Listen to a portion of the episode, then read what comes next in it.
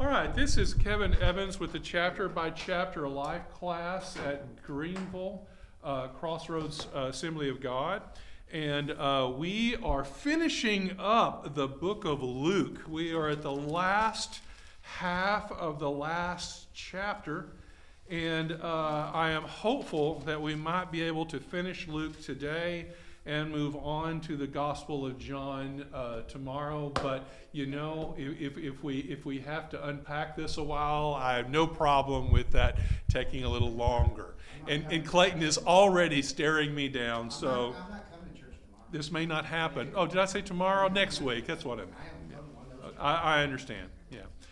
Uh, so we are at verse 36, and what has just happened is um, um, no, we're not. We are at verse 13. Sorry, got the wrong section there. Christ, uh, we, we just talked about the resurrection and uh, the women that met uh, the tomb, which was Mary Magdalene, Joanna, and Mary, the mother of James. And uh, then we're going to go to uh, the, the, the verse 13, where we have a really curious little section called the Road to Emmaus. And uh, there's actually quite a bit to unpack from this. And uh, I, I did do some study and looked at a number of commentators. And believe it or not, I think they all missed the point. Uh, I, they're all wrong. And, and uh, uh once again, I'm going to have to put a segment in the Gospel of Kevin. I'm going to explain this to you, and, uh, and then you'll understand it. So, so, so there you go. Uh, the verse in question is verse 13, and it goes all the way to 35. And I'm going to read the whole section, and then we're going to come back and look at it. So, uh, now that same day, two of them are going to a village called Emmaus, about seven miles from Jerusalem. And Luke even tells us how far it is, so, you know, we can know pretty well where it is. They were talking with each other about everything that had happened as they walked and discussed these things with each other. Jesus himself came up and walked along with them, but they were kept from recognizing him. He asked them, What are you discussing together as you walk along? What's going on? They stood still, their faces downcast. One of them, named Cleopas, asked him, Are you only a visitor to Jerusalem? And do not know the things that have happened there in these days? What things? he asked. About Jesus of Nazareth, they replied. He was a prophet, powerful in word and deed before God and all the people. The chief priests and our rulers handed him over to be sentenced to death, and they crucified him. But we had hoped that he was the one who was going to redeem Israel. And what is more, it is the third day since all this took place feel like I'm taking too much because all these sentences are loaded. We'll come back. In addition, some of our women amazed us. Uh, they went to the tomb early this morning and didn't find his body. They came and told us what they had seen in a vision of angels who said he was alive. Then some of our companions went to the tomb and found out it is just as the women had said. Imagine that. Uh, but him they did not see. He said to them, How foolish you are, and how slow of heart to believe all the prophets have spoken. Did not the Christ have to suffer these things and then enter his glory? And beginning with Moses and all the prophets, he, meaning Jesus, explained to them what was said in all the scriptures concerning him, which is a lot of material. I, I, went back and looked at it. There's like there's like 25 separate references, all with big chunks. You know, he's squeezing a lot into this hour and a half walk that they're taking based upon seven miles at 20 minutes per mile. I looked it up. This is, that's just a steady walk. As they approached the village to which they were going, Jesus asked if he were going far, if they were, if they were going farther. But he urged that. As they approached the village to which they were going, Jesus acted as if he were going further, like he was going on down the road. But they urged him strongly, Stay with us, for it is nearly evening, the day is almost over. So he went to stay with them. When he was at the table with them, he took bread, gave thanks, broke it, and began to give it to them. Then their eyes were opened and they recognized him. And he disappeared from their sight. They asked each other, Were not our hearts burning within us while we talked while he talked with us on the road and opened the scriptures to us? They got up and returned at once to Jerusalem. There they found the eleven those with them assembled together and saying, It is true, the Lord has risen and has appeared to Simon. Then the two that had happened on the way, and how, but, but then the two told what had happened on the way and how Jesus had recognized by them when he broke the bread.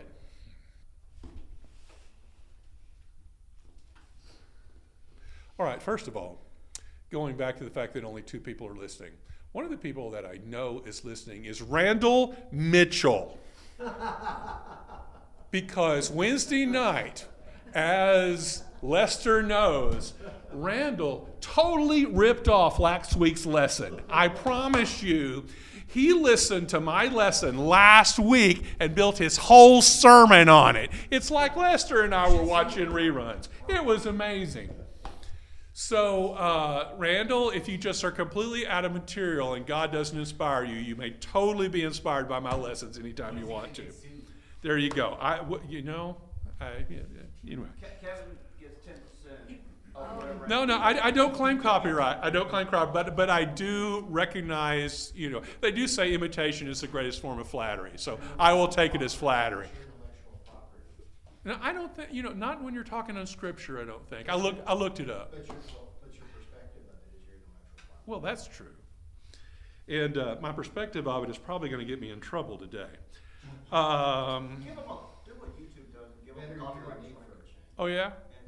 And Okay. Well, I waive all copyrights on everything I do. So there you go. All right. So that same day, two of them are going to a village called Emmaus. Uh, there is a lot of argument about where Emmaus was. All these little cities and villages around Jerusalem have been around for 2,000 years, and some of them have disappeared, and new ones have appeared, and then different people groups come in using different language backgrounds, and we change the name of the city, and all the cities have at least three different names and and then some of them aren't there. And then there's like a new city on top of exactly the same place as an old city but it's really a different city. And and there's that kind of business. And so we don't know where emmaus was. These two guys live seven miles from jerusalem. That much we know because that's what luke tells us okay? So they're walking away. Now if you go online and look up commentary for the, the road to emmaus here is the basic sermon that you're going to find online there were these two sad men who have completely given up on God because he's dead. They thought that they had the Messiah, but now he's dead. It's the third day, and according to Jewish law and custom, once you're dead three days, you're dead, dead. You know, you can you can go on and uh, well, you can go on and move the property around after three days because I guess there's that outside chance you were in a coma if it was only two days, and then you can come back again. You know, that, that's not totally unheard of. But after three days, there's no question that you're dead, and then you can divvy up the property. You know, which is how the, the, the it works. And so people wait for three days before you're before they surrender and give up and move on. Well, it's the third day. Kevin, can I read this? Okay. It says, uh, it says that four different modern towns have been proposed as being this Emmaus. The one place, however, that is accurately meets the description given by Luke and by Josephus is a village now called El Cuba, Cubay. It is situated on a prominent vantage point seven miles northwest of Jerusalem on a more northerly Roman, Roman road passing westward by Neba Sawville. From it, one can see several miles in every direction, especially westward where the plain of Sharon and the Mediterranean, Mediterranean Sea loom larger on the horizon. And in 1099, Crusaders found the old Roman fort named Castellum Emmaus. So, I just thought I'd share that. Okay. Okay. It's a village seven miles away. I think that's, isn't that what that said? Well, yeah, but it's, they're saying it was set up in a place, in a vantage point where you could see every direction. Okay. For what it, Like, like a good defensive village. Yeah. Yeah, Romans like the hill, yeah. Because you shoot down, there's a whole military thing with being on the high ground, yeah. It's like- Yeah, yes, I It's am. like the Civil War Park in Vicksburg, over where in- you look at, look at where all them rebels were coming up the hill and they were just mowing them down like bowling Yeah, balls. you, you, you don't want to be the, you don't want to be charging up. No. Okay, so so they're leaving town. Okay, the, the, the, the message is they've given up on God and they're turning their back on Jerusalem and they're walking away from Jerusalem because they've surrendered and they're broken. And Jesus appears to them to, to, to bolster their courage and win them back. And, uh, and they're so jaded and so broken that they don't recognize Jesus whom they know. That's the message that, that you keep hearing. But that's not what it says. Jesus identity. Yes. And they're not, they're, they're walking to a village just on the outskirts of Jerusalem, and it's, a, it's an hour and a half walk, which I have to admit is a brisk walk. But in, but in the ancient period, that was not unusual, you know, and people would walk into the walled city to do business and then leave. And often uh, during the day, the population of a walled city would be three times what it would be at night. Everybody lived outside the walls. And so th- there was a lot of traffic. That's why they looked so busy, is because everybody's coming in and out of town. They all lived out in the woods, you know? And so uh, th- they're walking home. It's after Passover, and you've got two men that are walking home. Luke wrote this. Luke wasn't there. So somebody told Luke, oh, gee, in detail about this story. There is a lot in this story. He committed some time to writing this down. I think somebody wrote this story down for Luke so that he would have that detail. And gee, one of them's named. Yes. And I think Cleopas wrote this down, and this is Gospel of Kevin again, uh, and gave it to Luke. We don't know that, but I think it's likely. Cleopas, according to later writings that are not scriptural, but early church writings and early church tradition, was the father of James the disciple and the wife of the Mary, who's the mother of James, in this same chapter. So he's, you know, we, we've got mom who went out to the cross, and then we've got dad of the disciple who Christ meets on the road. Now, Christ has just arisen. He's defeated Satan. He has fulfilled his, his role in human history. And the first thing that he does is show up to two locals on a road and talks to them. I think it's important. I think these people are important. So, Gospel according to Kevin. Cleopas, I hope I'm pronouncing that correctly, is an older man. He's James's father. Uh, He's at least a generation older than Christ himself. He's a gray hair. He's in his upper 50s. Maybe younger. You know, you can point at half the people in this room, so behave yourself. He's in his upper 50s, is a little gray, but he's still retaining his devilish good looks. There you go. There you go. Uh, and so I think he's important. He's, he, he, he's, he's, a, he's not one of the central disciples, but he is a dedicated disciple. And he is the head of a disciple family, we can assume, as James's father. I, and he is later becomes instrumental in the early church. And I think his faith, I don't think his faith is broken, but I think his faith is shaken.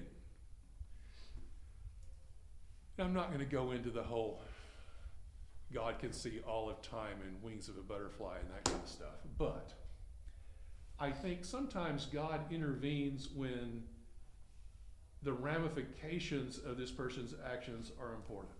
You know, if God's going to rise up a prophet, there's the, there may be one man who's Gideon who, who needs to uh, be a li- or encouraged a little bit to go fulfill his personal destiny. And so an angel shows up and encourages Gideon.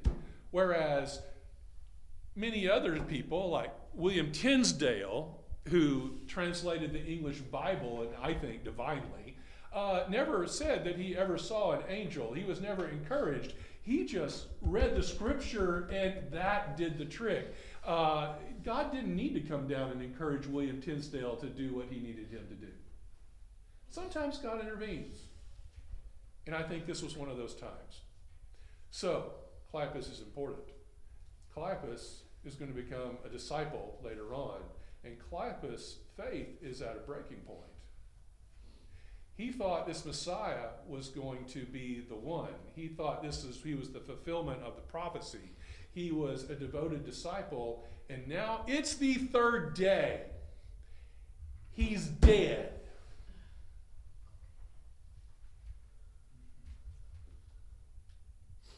Where do you go with that? So he's walking away. He's depressed. We don't know who the other one was, but they're talking it over. And I think he's ready to surrender. He's ready to give up. And this guy comes up. Now, if he had showed up as Jesus and he recognized him immediately as Jesus, what would Cleopas have done? Probably go I think so. But would his faith have been bolstered? You know, he was, he was, uh, Jesus' mother's sister's husband. Maybe. Brother-in-law? Maybe.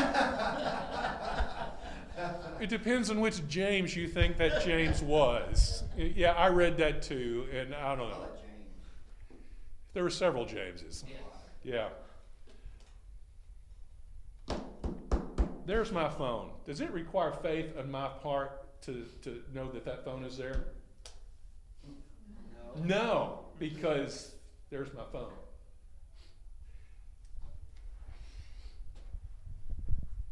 Does it require faith on my part to know that my phone is under my chair? No, because you put it there. You put it there? You know, Maybe a little more. Well, Judy may have stolen it. well, trying to right now. Uh huh, yeah. but for the most part, common sense.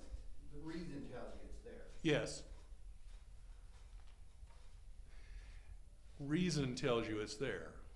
Isn't that what faith is? It's basically believing our own It means trust reasoning. or- It's, it's sticking to what we already know to be true, not abandoning what we know to be true, even when there's not immediate evidence all the time in front of us. I think Cleopas needs his faith bolstered. I don't think he needs the facts again. He, God gave Jesus has given him the facts. He's read the facts. He knows the Old Testament. They're walking down the road talking about Old Testament without a reference in front of them. That means they have everything memorized. You know, eh, he knows his business, right? He doesn't need to know what the verse. He just needs reminding. He needs his faith bolstered. And so Christ disguises himself supernaturally. And he's talking to a peer, a believer in the, in the Messiah, and he's being instructed by a peer to bolster his faith. I think that's important too.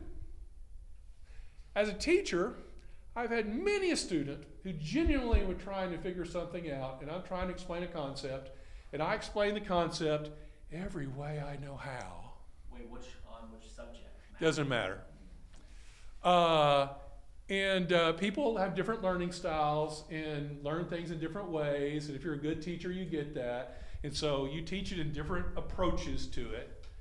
And then this same kid will, will, will keep going, yeah, yeah, okay, yeah, I get that. And then they walk away and they don't get it. And then we'll go over it again, and yeah, yeah, I get that. Walk away, we don't get it.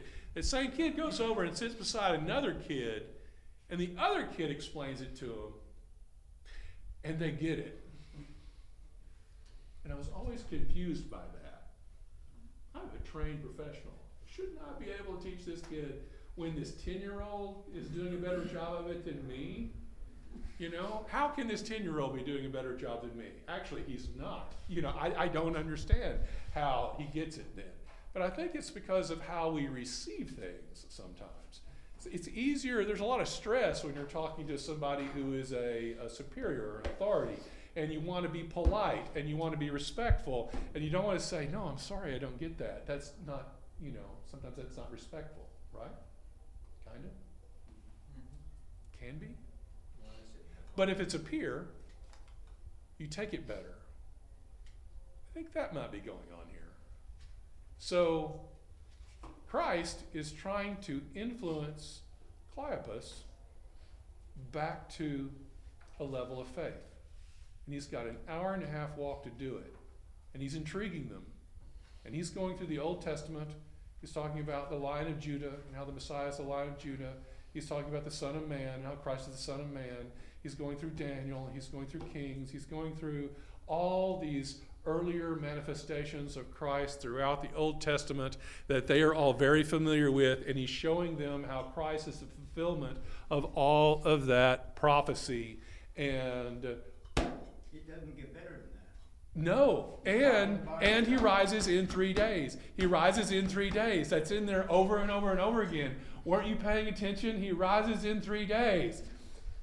And I think that Cleopas internalizes that to the point that they're listening, and when they get to the point where they're cutting off to go over to Cleopas's house, they invite him to go with them. They don't let him go. They're still listening. And they sit down to dinner, and I don't think there's anything at all significant with breaking bread.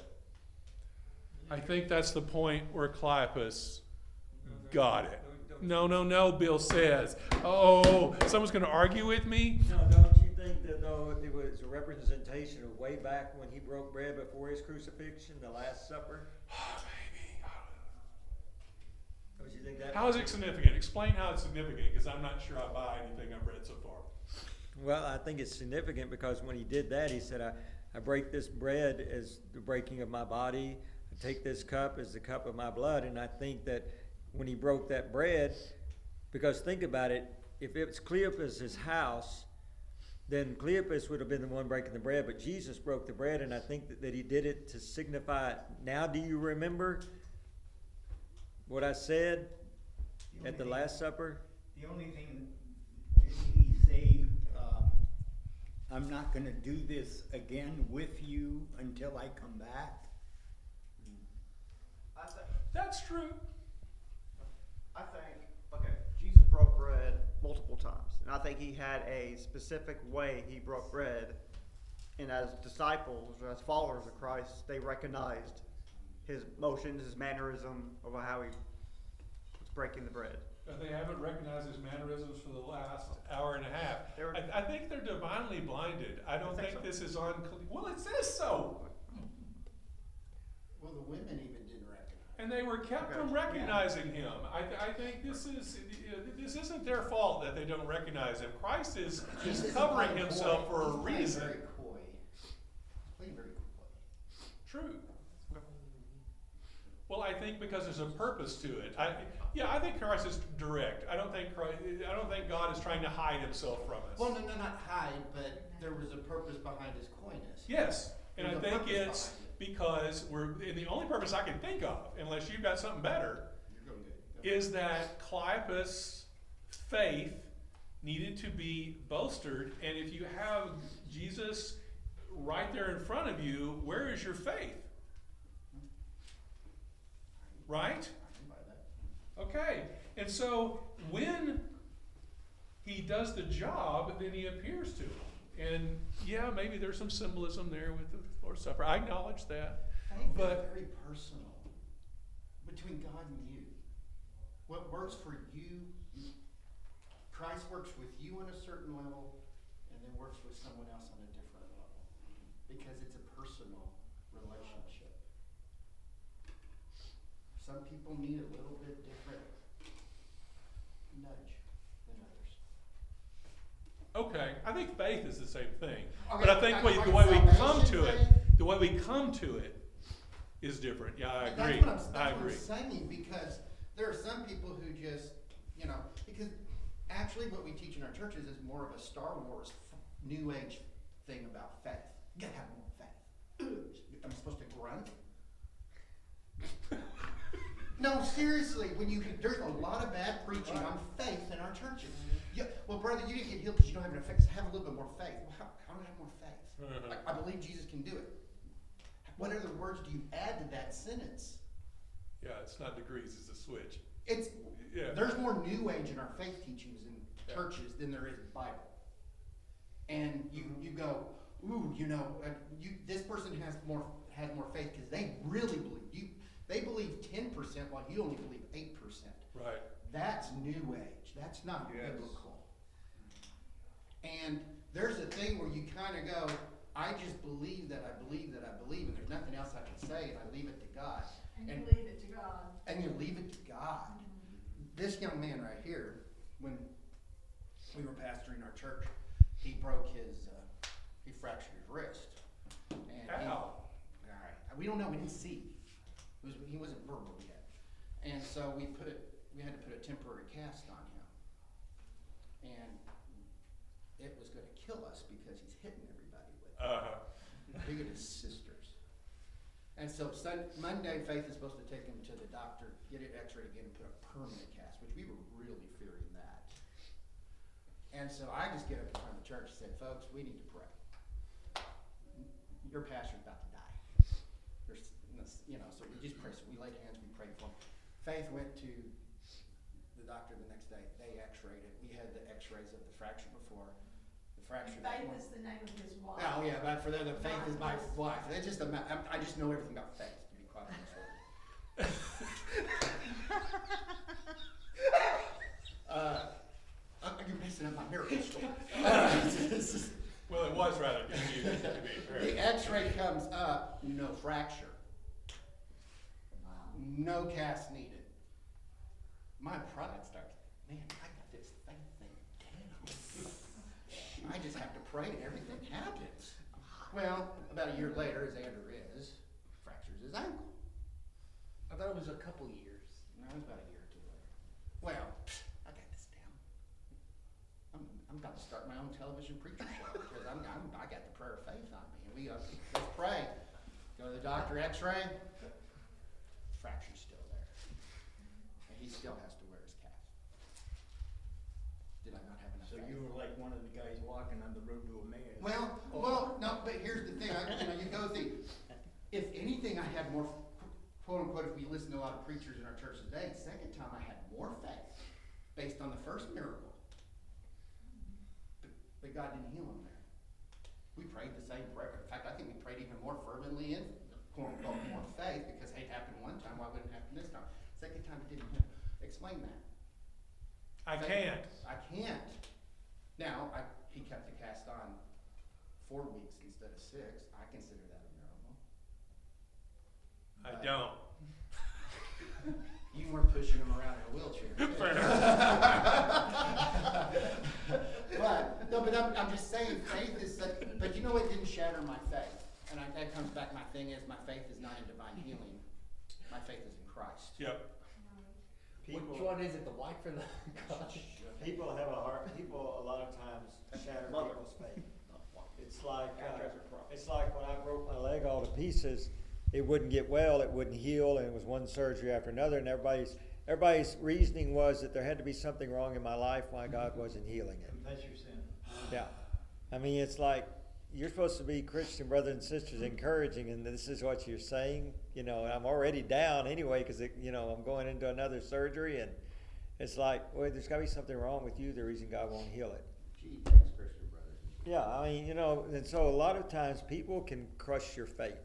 I mean, your faith is already there at the breaking point, and people just go ahead and push you right on down. That's where I think, and that's where we go back to the original. And that's where I was trying, Christ knows what Bill needs in that moment. Christ knows what Clayton needs in that moment. Christ knows what Jennifer needs in that moment, because we're all different people. Yeah. Whereas one person would be shattered by that, Christ knows this person would be shattered by this, but he needs to deal with them in that way. I'm actually supporting your point. He knew what these gentlemen needed, and that's what he provided for them. So, he reveals himself. We assume that their faith is now bolstered, and so he shows them himself. And then he vanishes. Boom! Beamed out by Scotty. That's the fiction I have because, you know, I watch too much TV. Um, so, here we have these two men that have just had this encounter with a dead guy, And uh, are you going to go to bed at that point? No, no. In fact, they are obviously part of the disciples' inner circle because the disciples are hiding from the Romans in Jerusalem at this point. They've got a hiding place that nobody knows about. And both these guys know exactly where they are. And in the middle of the night, they hoof it the seven miles back to Jerusalem to tell them that they just saw Jesus. It didn't take them an hour and a half this time, I can pretty much guarantee you. So they get back and they find the disciples and give them this message, and that is where it picks up at verse 36. While they were still talking about this, Jesus himself stood among them. Oh, wait. Is that where I stopped? 33. They got up and returned at once to Jerusalem, where they found the eleven, and those with them assembled together, saying, It is true, the Lord was risen and was appeared to Simon. So they, the, the, the, the believers had also heard a story about Christ appearing to uh, Peter. And uh, then the two that had happened on the way, and how Jesus was recognized by them, and when he broke the bread. So we have two confirmations. So I think their faith is bolstered because they're going through the same thing the 11 in this hidden room they're questioning their the last three years of life choices and what they're going to do in the future and peter is sitting around thinking i wonder if the boat still floats and how much work it's going to take to go back into the fishing business because you know i was a pretty good fisherman back in the day that's what peter's thinking and then Was he? in the Gospel of Kevin? Yes. And so uh, now we have these two confirmations that Christ is alive. And hopefully they were paying attention about that three days thing too, and now they're believing it. So, faith first, then God moves. And I think that's the takeaway I'm taking from this.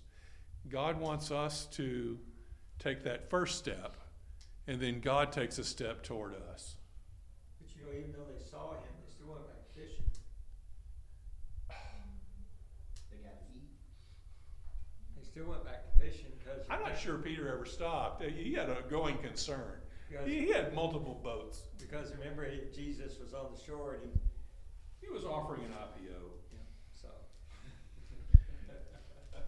That's when he Medieval told- style. That's when he told, that's when he told him that, you know, he asked him those questions over and over again, do you love me, Peter? Do you love me, Peter? Do you love me, Peter? So, I guess in Peter's mind saying there's something fishy going on here. Stop. Okay, verse 36. While we were still talking about this, Jesus himself stood before them and said, Peace be with you. Okay, it's almost like the angels saying, Wait, don't panic. You know, the first time they show up, he did appear inside a closed room. He beamed in again. Bang, there he is. Well, if somebody shows up in the corner that wasn't there before, it's going to take you by surprise. So he's calming, peace be with you. Calm down, it's okay. Thank you. They were startled and frightened, thinking they saw a ghost. And he said to them, Why are you troubled, and why do your doubts rise in your minds? Look at my hands and my feet. It is I myself. Touch me and see. A ghost does not have flesh and bones, as you see I have. We have such a rabbit hole to go down here. When he, when he had said this, he showed them his hands and feet, and while they still did not believe it because of joy and amazement, he asked them, Do you have anything here to eat? They gave him a piece of broiled fish, and he took it and ate it in their presence. And he said to them, This is what I told you while I was still with you. Everything must be fulfilled that is written about me in the law of Moses, the prophets, and the Psalms. Then he opened his, their minds so that they could understand the scripture. He opened their minds so that they could understand the scripture. Does that mean they were closed before and couldn't understand the scripture? How does that work? I keep looking at Lee like he's going to tell me something. I think that, I think he gave him the spirit of knowledge Yes. and understanding. Illumination. At that point, I want some of that. God does that with us, with all of us with scripture. We Yeah, I'll. I'll say you can read the Bible, I don't know how many times. and then one time, it'll jump out at you. Cause that's the time you need it. Yes. That's the unique thing Right. about faith and Christ's relation. You don't need that until you're, I mean, you're s- reading at twenty-three, and then when you're thirty-six, you're going through a certain thing. Christ says, this is when you need this perception of it, cause it means more because you're going through that situation at that time. And it's kinda like, you know, he had them, he was with them, so they didn't really have to have the knowledge of the scripture like Jesus had. But now that it's, it, it's time for them to go out on their own and he's not gonna be with them, it's time that he enlightened them with all of the truth, and that's kinda what I feel like he did. Luke ends his gospel with this quote from Christ. This is what is written the Christ will suffer and rise from the dead on the third day, and repentance and forgiveness of sins will be preached in his name to all nations, beginning at Jerusalem. You are witnesses of these things. I'm going to send you what my Father has promised, to stay in the city until you have been clothed and powered from on high which is kind of the final summarizing statement of his gospel. He does have three more verses that address the ascension, but this happens 40 days later, according to Luke in Acts. So the last three verses are kind of a tack on to the story. Well, in Bible college, we, you, you study Luke and Acts. Is just a continuation. Yes, that's true. It's not, a really, back then, they didn't consider a separate book. It was just a continuing. Well, he felt like he needed to top out the story with Christ's ascension, so he sticks this on to the end. Uh, and that's what these last three verses are. When he had led them out to the vicinity of Bethany, he lifted up his hands and blessed them. And this is 40 days later. While he was blessing them, he left them and was taken up into heaven.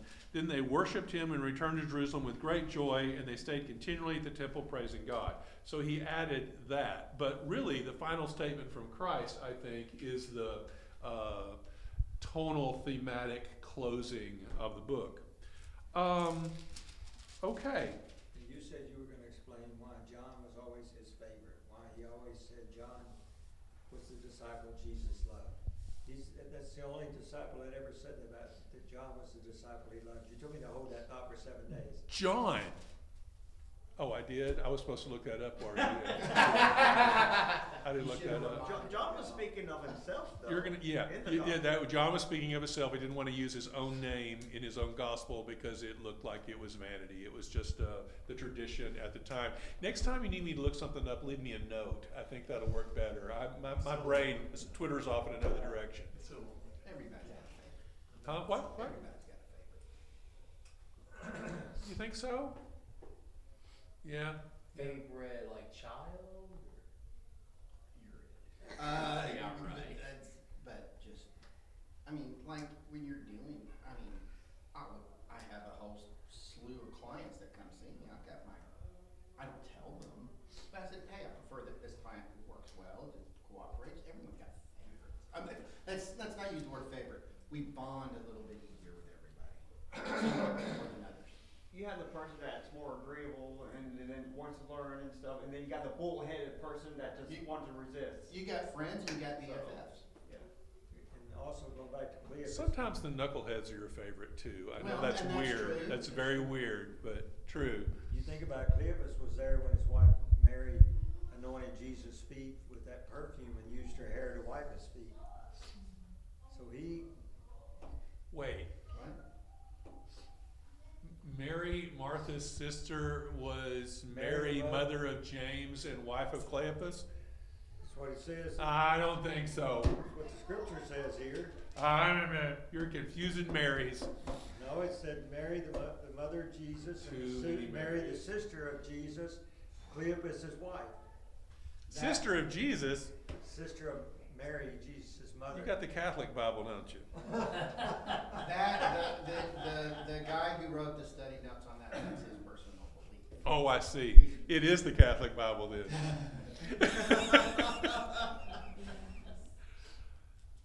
Okay, um, I am really stumbled over this when they were startled and frightened, thinking they saw a ghost. Well, if you see Christ, somebody come through Christ has said, and multiple times, to be absent in the body is to be present with God. I- Luke, in Luke, there are references that basically suggest that once you're dead, you're in heaven. You're in the presence of the Almighty. Uh, souls of dead people don't wander around the earth. Uh, I'm not sure if, if the Hebrew culture, the Hebrew faith, the Jewish faith, they really don't embrace an idea of ghosts either, except for a number of heretical beliefs. It's not the core of what they teach. Uh, I'm not sure that Ju- Jewish Pharisees believed in ghosts. However, the Greeks did, and I think there's a lot of cross cultural contamination in the way they they saw things. Uh, much like Santa Claus, you know, we, we have a lot of cross cultural Yeah, contamination was- ourselves. This was a, this was a major deal, this, I mean, they actually, to actually see him, Well, and, and it, it, it, it was not just a matter of, I mean, what I'm trying to say, uh, but of, of a cultural belief or something, they, they were actually surprised and, Yes. and scared and probably. they didn't know how to interpret what They they, did were not seeing. know how to interpret it. Um, the Greek word is phantasma, which is what's being translated into ghost. Uh, spirit, aberration, something I don't understand, and general weirdness. It's really kind of broader than ghost. Uh, I think the English translation, the closest one, is probably ghost. But I think you could, they could be saying, what is that? Rather than, there is a spirit of a dead guy talking to us. I don't know if that's what they really mean. Uh, and so, but they, they are startled by his appearance. And I think his appearance was different than normal. I don't know if he was particularly all glorified, but What do you think, You know. what, what do you think the people that were, the dead saints that rose out of their graves and were wandering the streets of Jerusalem for forty days, what do you think they looked like? I think they looked like people. But what do you think, how do you think that freaked out the people, knowing that these people were- were dead and they're, here they are walking the, were they alive? You'd think, you'd think you'd be, you'd hear more hubbub over that. Yeah, I agree. There are a number of those. Um, when Christ appeared to the disciples on the Sea of Galilee, walking on the water, Peter references saying the sailors thought they saw a ghost. And these were the disciples, these weren't Greek sailors, you know. Uh, I think they're, I think it's a word in trying to describe something that we don't understand. It's uh, something weird's going on over there. At least that's how I choose put yourself in their shoes. You Oh, may- yeah. The official belief may be there's no ghost, but if you think you see a dead person. Gee, it looks like one. Well, yeah, I we agree. love Darla Scarf. She passed away last year. If she suddenly walked through the door, all of you that knew her, would you not go, whoa? You wouldn't go, oh, really? This is a great mirror. First thought would be what? I'm scared. Yeah, yeah. Come on, let's be honest. Let's talk about this. I just convert to Catholicism, find you. What do you do, what do you do when someone you love dies and you see them standing beside your bed? Yeah. I've heard things like that. Too much vodka. You have a good imagination. Huh? You have a good imagination. I said, yeah, it's a r- really aggressive dinner. Cause I was just, I was just a kid when my dad died, but I remember seeing my dad standing, I woke up and I was standing beside my bed. I'm sorry, I, I, I'm entertaining myself. Uh-huh. I, I'm taking you seriously, Bill. I am. I promise. I don't know what to tell you. I don't know either, I mean, I'm just Yeah, curious. my dad had that ex- same experience, but I don't with his mother, and I, I, I think there's some things we just don't know how to explain. But I don't think that's the situation here. Jesus is proving that he, that he has risen live, and there are multiple times that he appeared after he died, that people saw, that prove over and over and over and over again, that no one stole him out of that tomb. No one, he didn't just, you know, it, it was not a trick. He died and then he rose again and he proved it. Then he ascended and, and, and we're not getting to. I don't think anybody's questioning that. I was just interested that they believed in ghosts, period. Maybe they thought he was a familiar spirit. Uh, I think they thought it was something weird. I don't think they were defining it. Okay. You know what I'm saying? And uh, that, ladies and gentlemen, is the Gospel of Luke. Unless there's something I missed. Anybody dying to throw in their last two cents? I think faith. Don't forget you left your phone underneath your Bible. Lester's got something. It's on your. Oh, under my chair. Well, yeah, it's under. I don't Got it, it's- got it. I don't It's think your chair. I don't think it's- Faith, Lester's got faith, something. there you go. Lester's got something. Okay, so write it down. Lester has something? See, that's what you get for sitting behind me. I say faith shows God how much you love Him. Grace shows you how much Jesus loves you. That is true no matter what you say. Okay, sure. Well, the faith that you have in Christ, I think is the same, because really it's not our faith, it's Christ's faith. We're having faith in his faithfulness, Yeah, and you can't think that, I mean, yeah, I mean, it's showing how much we're dedicated, you know, man, I really believe Christ, I love him, I believe him. But it's really our faith in his faith, it's his. Grace. It's our faith in his faith. I, What? I have faith in his faithfulness, that's where my Oh, faith is it's- based okay. on. Hebrews, Hebrews, Paul wrote in Hebrews, that it's impossible to please God without faith. I think that's the point, that's, that's what my takeaway from this verse, I think, think this is what God's proving. I think he, he, in the end, every, every appearance he has here, uh, is about building the faith of the people that are there, and, and he doesn't appear until after that faith is bolstered. That's why he said that the rest of the disciples were more blessed than Thomas, because they believed and Thomas doubted. So he, you know, he said they were more blessed because of that. I'll accept that. I've spent most of my life defending Thomas because I get his point. Uh, but Well, I, I get his, that- That's I, valid, I I think, get, I get his point too, but still, I, mean, I know that he said they were more blessed than him because they didn't question, they just believed, you know. Yes. Well, they had, well, they, they had their points of disbelief too here. Jesus said, blessed are those who, he didn't say blessed are the disciples, he said blessed are those. And let's cut them some slack. This is a new thing for them. We're, Yeah. we're, we're, we're judging them based on twenty twenty hindsight, looking back at the end of the story, which they were living in them. It's like, Sure. you know, downing Jonah, da- da- what- you know, th- this is a new thing for them. We've grown up every Easter reading this story, going, yeah, that's the story. Why would they doubt like that? That's ridiculous. Put ourselves in their shoes, Uh-huh. we probably would have reacted the exact same way. So that's, that's like Peter. I, I get tired of people dissing Peter because of this boat walking on water thing.